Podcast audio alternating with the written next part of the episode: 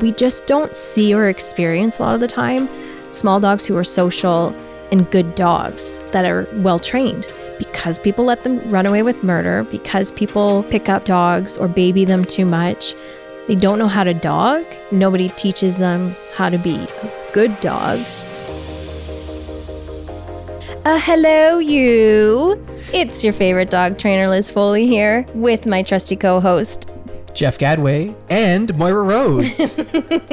Liz's Moira is getting really good. Sometimes I don't even know, if it's Liz or if it's Moira, but we're joined by Liz and Moira today. Moira will pop in at different points in time during the episode. But pay it no mind. See what I'm living with, guys? So today we are talking about small dogs, and it's something that dawned on us. We've got a small dog in Baker, a little 6-pound chihuahua. Tim, our producer, has a small dog. Chiweenie or something like that. We don't know what Jose is, but he's short and long. Beautiful. And my business partner, Heidi, who is an avid listener of the podcast, also has a small dog. What is Luna? She is part chihuahua, part something. Papillon. Yeah, something like that. Heidi and I were talking earlier today, and she said, oh, Jeff, I am so sick and tired of people and the way that they treat Luna. And we'll talk about some of the things that she brought up, but it actually made for a really good topic to talk about how we should be creating positive environments for our small dogs and why life for a small dog maybe is a little bit different from some of the other breeds. And how we should hold little dogs to the same standard as big dogs and what that means and looks like. Well, let's start there then, Liz, because you've seen a lot of clients with big dogs, you've seen a lot of clients with small dogs, and we see it all the time just in our daily lives. How are the standards different for small dogs versus big dogs? Small dogs, way more often, are allowed to jump up, are allowed to be a little more vocal, are allowed to kind of instigate or antagonize other dogs. They don't tend to have the same repercussions that bigger dogs do. And it's probably largely because a small dog doing any of those things isn't as threatening or dangerous as, say, a German Shepherd or a Great Dane. Like, those are big dogs. So they could do more damage jumping up on a kid or something like that, versus a little 6-pound Baker or whoever standing up. We're more dismissive. Like, we're just like, oh, whatever. It's just a little dog. They get away with murder. They do. And yet, it would seem that oftentimes it's some of the small dogs that you train that have some of the biggest problems. Absolutely. So why is that? Is it because people have neglected those problems until they've escalated to a higher urgency versus dealing with them sooner? Or why do you think it is that you see so many of those small dogs with big problems? Two reasons. Little dog behavior is little. They dismiss it until it's become, he bit the kid, or the dog fully injured another dog. They wait until it's crossed into full-blown, probably aggression or anxiety or something bigger than just a nuisance behavior. The other main reason is because small dogs get treated by owners and other people more like babies than they do dogs. Talk about that. Like, what are some of the behaviors that you see owners reinforcing with small dogs that are really only small dog problems that you would never see with larger breeds? Carrying them around. So you would never see someone pick up a German Shepherd and just be like, oh, we're just going to pick him up and bring him inside. You don't do that because it's 80 pounds or whatever.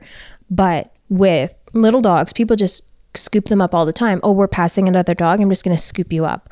Or I'm taking you even from the car into the house. I'm going to carry you. They're dogs, they have four legs, they can walk, they're totally able to, and they should, because that's how dogs are, that's instinctual. We're making them something other than they are when we're carrying them around. We're not even allowing them to experience the world as a dog. So many thoughts here. I'm thinking back to what you always say, which is you get what you pet.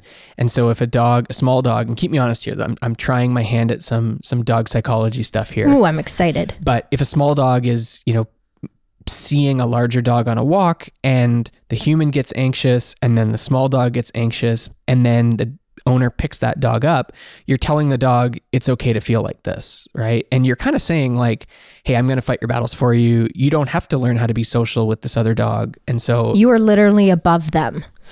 That was going to be my second point. You like took the words right out of my mouth, that when you bring a dog up to your level, whether it's on a couch or on a bed or picking it up, it's seeing the world through like a superiority lens, mm-hmm. right? And so what kinds of repercussions can that have? That usually leads to dominance, and a lot of the time, dominant aggression. Here's the thing, position matters to dogs. So how close somebody is to something will make them power. So they're really close to their owner in that sense. That makes them more powerful.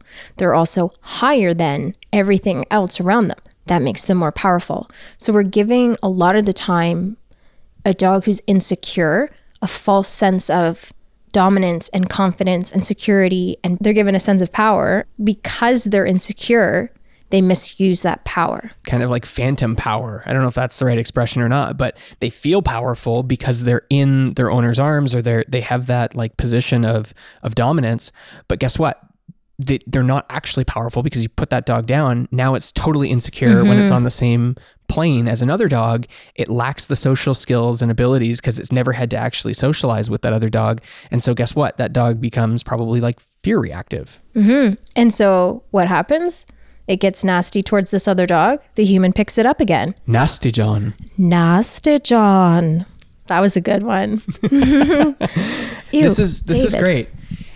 we jumped right into it, and I love it. I love that we're like getting right into the meat of this so quickly. But something I don't want to miss, Liz, is just help our listeners understand what the world is like for small dogs. Like, what does the world look like through a small dog's eyes, like a Baker or a Jose or a Luna? I mean, we joke about it all the time with Baker, is that like at the end of the day, we're like, you were so brave today, buddy. Like, we ask him to do something new and experience something where he'd like jump on a big rock or something. And it's like, you overcame an obstacle. I'm so proud of you. Like, that must have been really scary. That could have been your Mount Everest. Everything is physically so much larger than him. And so a car goes by, a big truck, like it can startle him still to this day, because I'm just, imagine being that small. Like, everything around you is a lot. And so people are much bigger to you. So someone coming in to pet you becomes a big deal. You're very vulnerable being small. Being small and petite is adorable as hell, but you're vulnerable, and you could be subjugated so quickly to injury, even by accident. So talk about how that could manifest itself in a setting like the doghouse, the social club. How do you see small dogs that come in interacting or interfacing with larger dogs? Is there any commonality or common dynamics between small dogs in that kind of a dog daycare setting? No, a lot of the time that's more about personality. And I mean, we're really intentional with how we work with all of the dogs, whether big, medium, or small, because we put a whole pack together, all one. So it doesn't matter if you're big or you're small or you're medium, you're older, you're young, we're all together in a pack. But we treat every dog like a dog. Mm. And we don't baby the little dogs or coddle them and make them any more insecure. If anything, I empower that dog. I bring it in. I might teach it something new or work on a lot of recall or some commands and get it feeling really confident around those other dogs, and then release it. And I've seen small dogs play with big dogs. I've seen small dogs play together. I've seen big dogs play together. But I have a video on my phone still of Baker. He played with one of the biggest golden retrievers we have at daycare, Hudson. And Hudson got down on the ground and played so beautifully and nicely with Baker. And Baker's like jumping all around him and playing nicely, not being a little dog, being like antagonistic, but playing so gently and calmly. And I just loved that. And anytime that happens, we share it to the doghouse, because we're like, this is why we keep the dogs together, because a lot of places don't. And I get it. That might be a safety precaution, but again, we're so intentional with how we set up the pack and the level of excitement the dogs are allowed to have to keep the smaller, weaker, older members of our pack safe. I'm glad you touched on that, because and everyone's got different philosophies, right? And the point isn't to judge or to disparage any other dog professional, because everyone's got their own thing and every owner has something that they feel comfortable with. But there are a number of other facilities in our community that either focus on just a certain size dog, like small dogs, True. Or that segregate dogs based on age, size, or breed. Or energy. I think the risk with that, and I'd love to get your take on this, but the risk I see with that is, okay, the intention is good, keep the dog safe, have a structured environment, but the reality is that's not the way your dog is going to interact with the world. When you go on a walk, you can't be like, oh, we're only going to pass other small dogs today. Mm-hmm. And so your dog needs to be comfortable and fluent and confident interacting with high energy dogs, low energy dogs, small dogs, big dogs, old dogs, young dogs. Mm-hmm. And that's part of the beauty of, I think, the way that you've designed the Doghouse Social Club is that it's one pack, all ages, all breeds, all sizes. And so it's really like a real world scenario. Mm-hmm. But I would say the flip side is what I do requires a much more skilled approach. So it needs highly trained and qualified people. I see why other places would do smaller, more controlled groups, because you're relying on staff to keep it safe for the dogs. And maybe that's not always the case. Right.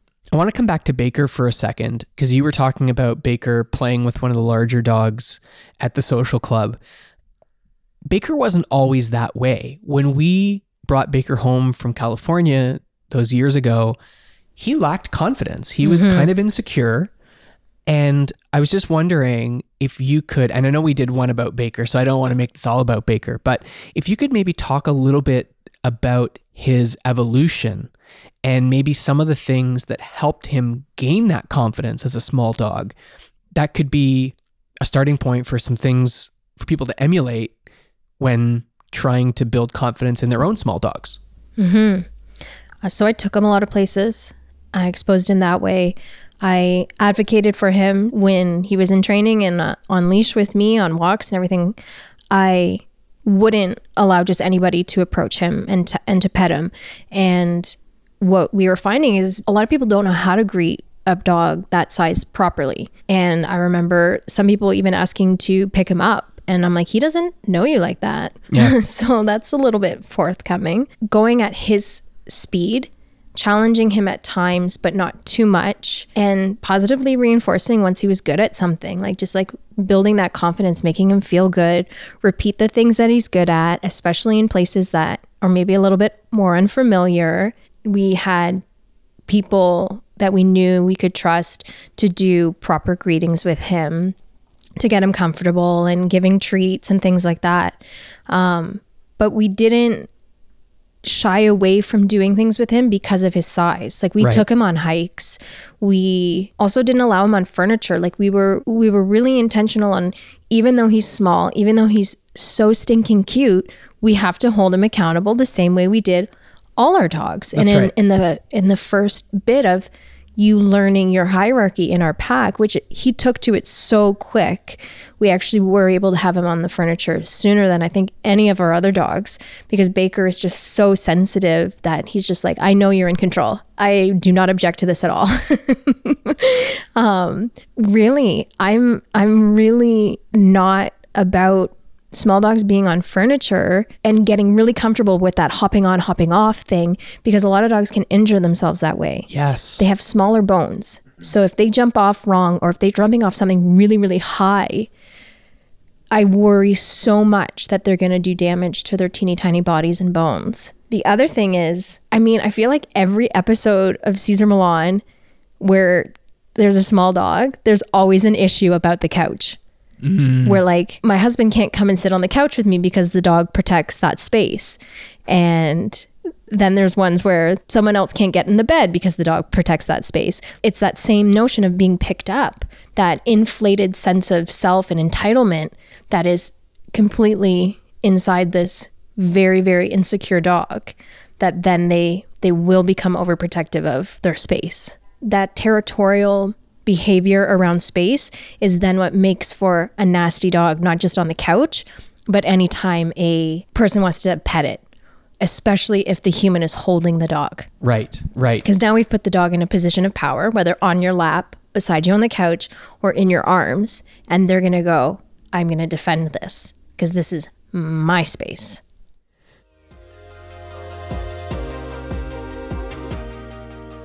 Feeling anxious, doubting yourself, lacking confidence, seeking calmness, looking to channel your inner badass. We've got the solution. What is it, Liz? Affirmation cards for pack leaders. We start our day every day by having coffee and pulling an affirmation card that sets us up with a thought and a focus for the day. And ever since we've been doing it, it's totally been a game changer. I'm obsessed, and I tell everybody that they should do affirmations. We've been doing it for like over a year. Really does make a difference. And so recently, Liz decided, hey, you know what? We need affirmation cards for pack leaders. Absolutely. Really specially tailored for dog owners. And so that's exactly what Liz has gone and built. The Calm Confident Leadership affirmation cards include 36 different cards sorted into cards focused on developing calm, building confidence, and asserting leadership. So you can shuffle them up and pull one at random, or you can pull one specifically tailored towards calmness, confidence, or leadership. Whatever you need on that given day. Keep it in your pocket, put it in your wallet, take a picture, post it to your Instagram, and allow that energy to empower you. We've created a limited first run of these affirmation cards. If you want to check them out, they're on the Doghouse website, www.doghaus.ca, and click on affirmation cards at the top of the page. Remember, this is a limited run. We only have so many, so don't miss out. To make it really easy, we've put a quick link in the bio. You go check them out and grab a deck before it's too late. Once again, you can head over to Doghouse's website to grab your own Calm, Confident Leadership affirmation cards for pack leaders. And we look forward to seeing you post pictures of the card you pull on Instagram and tag us at Honest to Dog Podcast. Now back to the show. So a little earlier on, you talked about the need to advocate for your small dog, and that was something you really were a big proponent of with Baker, advocating for him, ensuring that people interacted with him in a way that made him feel comfortable and confident and safe. And I'm just wondering if you have any tips for owners of small dogs. And then I want to talk about just the general public and do's and don'ts for how to interact with a small dog in particular. But I wonder if you have any tips in terms of advocacy.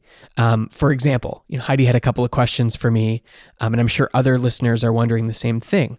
Are there some phrases you can use to be a good advocate for your dog, whether it's around your small dog meeting another dog, or, can I pick your dog up, or can I pet your dog? Like phrases or language you could use to be that advocate for your dog. Mm-hmm. I will start by saying no is a full sentence with an answer.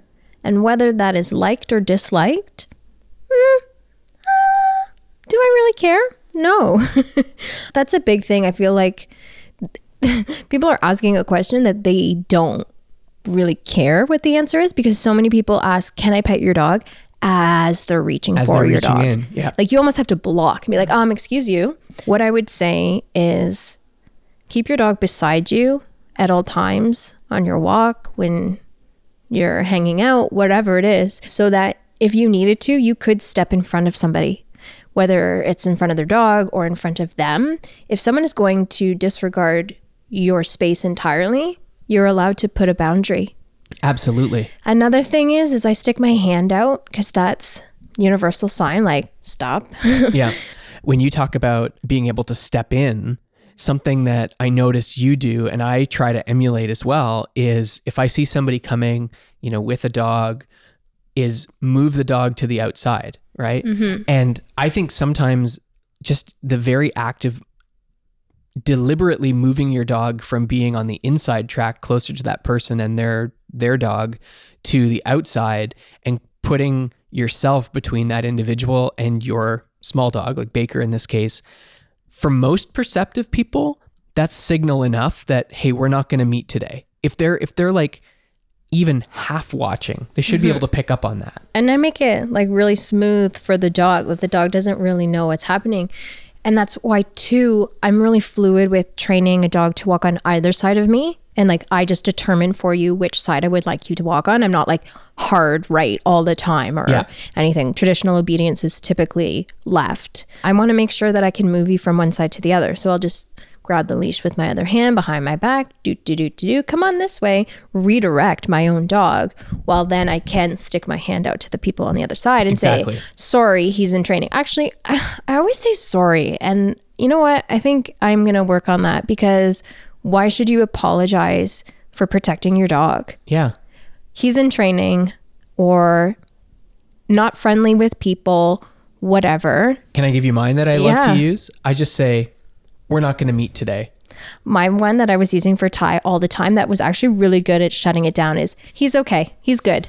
Liz would say it with that intensity too. Mm-hmm. No. I think we're always very pleasant, but we're firm. Yeah. And right? my point about saying, no, he's good, makes people reframe the whole notion of petting the dog.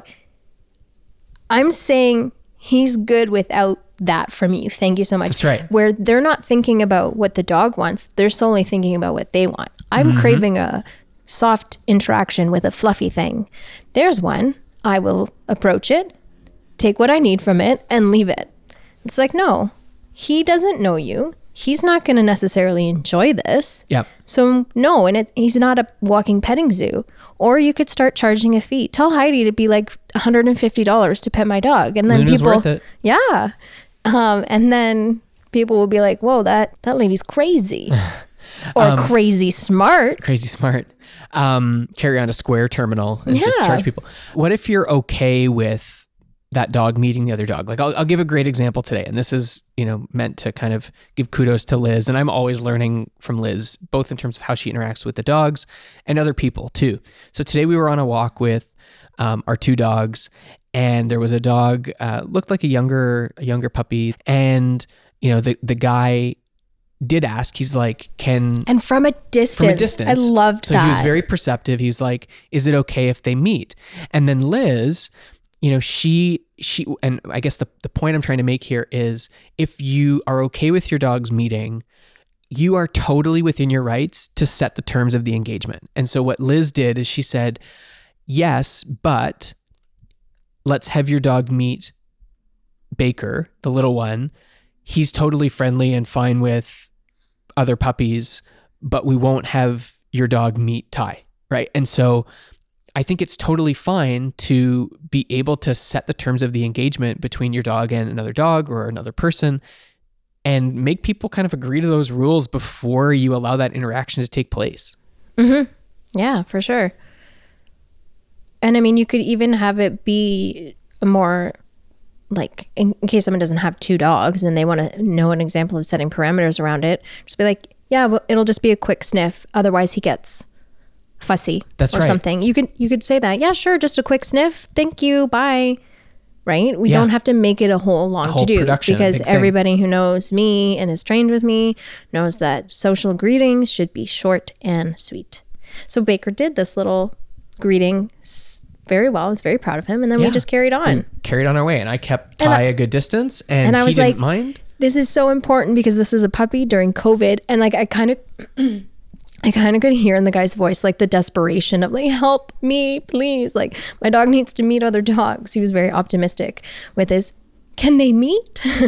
And so I was like, yeah, sure, this one. And then here's this very impressionable puppy who's now had a positive interaction with the Chihuahua. Well, with two dogs though, even. With the Chihuahua. Chihuahua and Ty, because it was at a distance. They were in social zone. So it's not like it wasn't a social interaction. It wasn't up close and personal, but it was still positive. And it was positive for Ty too, because everybody wins. Everybody wins. So we've talked about some strategies that you can use to be an advocate for your own small dog.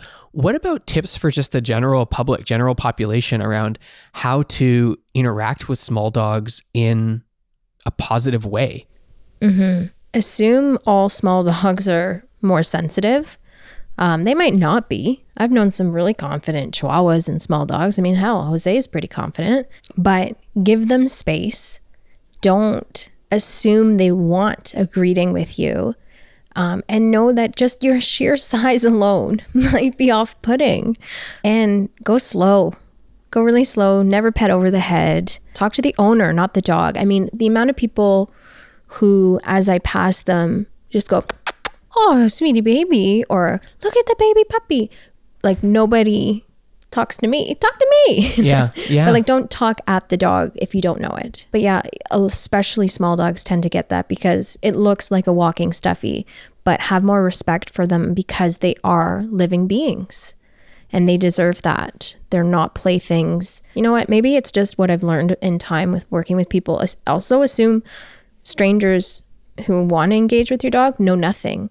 I also will tell people how to hold Baker, because a lot of people, even picking up Baker, again, these are people now I know and trust and who Baker loves, but a lot of people want to pick up a small dog under the armpits, and that actually puts a lot of pressure on their arms and in their shoulder joint and can be quite painful. And so I've seen someone do that to Baker and he screamed, and they were like, "What? I was just trying to pick him up." I'm like, "You did it so wrong." Yeah, that you actually hurt him. So I always scoop from the side under the belly. And then support the bum. Yeah. Or you can hold under the belly in your arm, like low down by your hip. That's what I do with a dog, like especially if a Baker, and I don't want him to get overly confident in a situation or think like, "I'm going to protect my mommy now." No, I'm going to hold you down closer to the ground, but also you're sturdy and I'm in control of this situation. Or I make like a shelf on my arm and he can sit there. Mm-hmm, mm-hmm. He likes to do that and I feel very confident with that. Chest. Yeah. And he's just like, he loves it. But I think this goes back to that earlier point about advocating for your dog. Like, when I see you interacting with children, right? You almost have to treat everybody as though they're a child who's never interacted with a dog before, right? Yeah.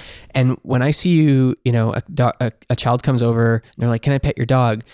You know, you get down at their level, you're like, "Okay, here's how we're going to do it though." Mm-hmm. Right. And you set the terms of that engagement. Take control. So that it's a positive experience, both for the dog and for the kid. Right. And the kid doesn't get scared. So I think you could do the same thing with your small dog and say, "Yeah, you can say hi to Baker, but here's how we're going to do it," so that everybody wins. Mm-hmm. Tell people to crouch down for small dogs, sideways. Don't pet over the head, pet side or body. And only once the dog has come towards you, and like not tiptoe leaning towards you. That's still very apprehensive about hesitant. You. Yeah, they want to check you out.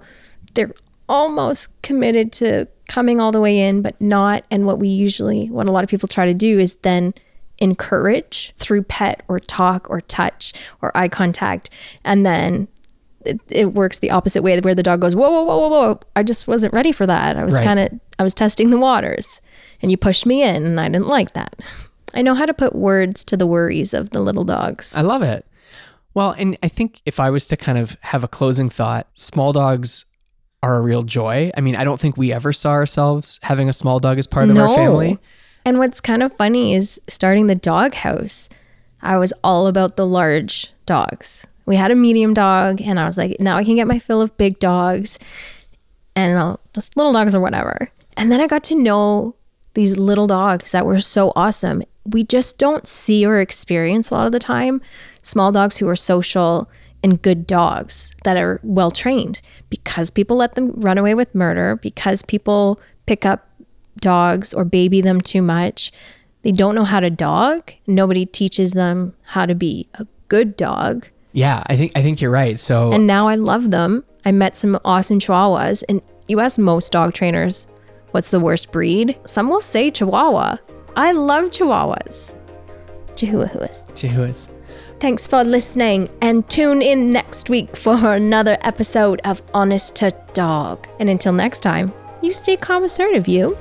If you like what you heard, hit that subscribe button and leave us a comment or a review. We'd love to hear from you. We release a new podcast weekly. Follow us on Instagram at Honest to Dog Podcast. Honest to Dog Podcast is hosted by Liz Foley and Jeff Gadway. The show is engineered, edited, and produced by me, Timothy Musa. For all things training and daycare, check out doghouse.ca. DOGHAUS.ca